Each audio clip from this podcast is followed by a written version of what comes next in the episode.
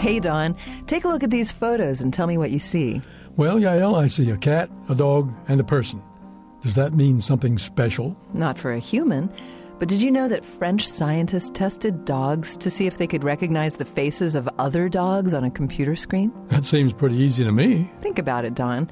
There are sheepdogs that look like mops, skinny greyhounds, and bulldogs with shortened faces. There are even Chinese crested hairless dogs.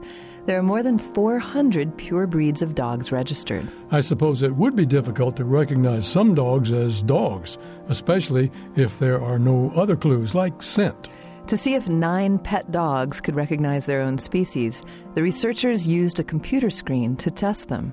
First, they trained them with a clicker and rewards to teach them how to select a dog from 2 pictures shown on the screen. They were given pairs of pictures of faces from various dog breeds and crossbreeds and faces of other animal species, including human faces. They weren't just learning a trick? No. Once the training was over and the dogs knew they were supposed to select the dog, the real testing began.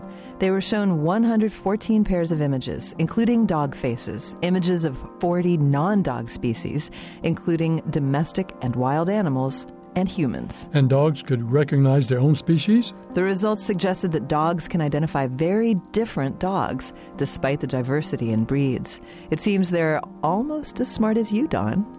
This Moment of Science comes from Indiana University. There are hundreds more Moments of Science on our website at amomentofscience.org, where you can also view videos and sign up for podcasts. I'm Yael Cassander. And I'm Don Glass.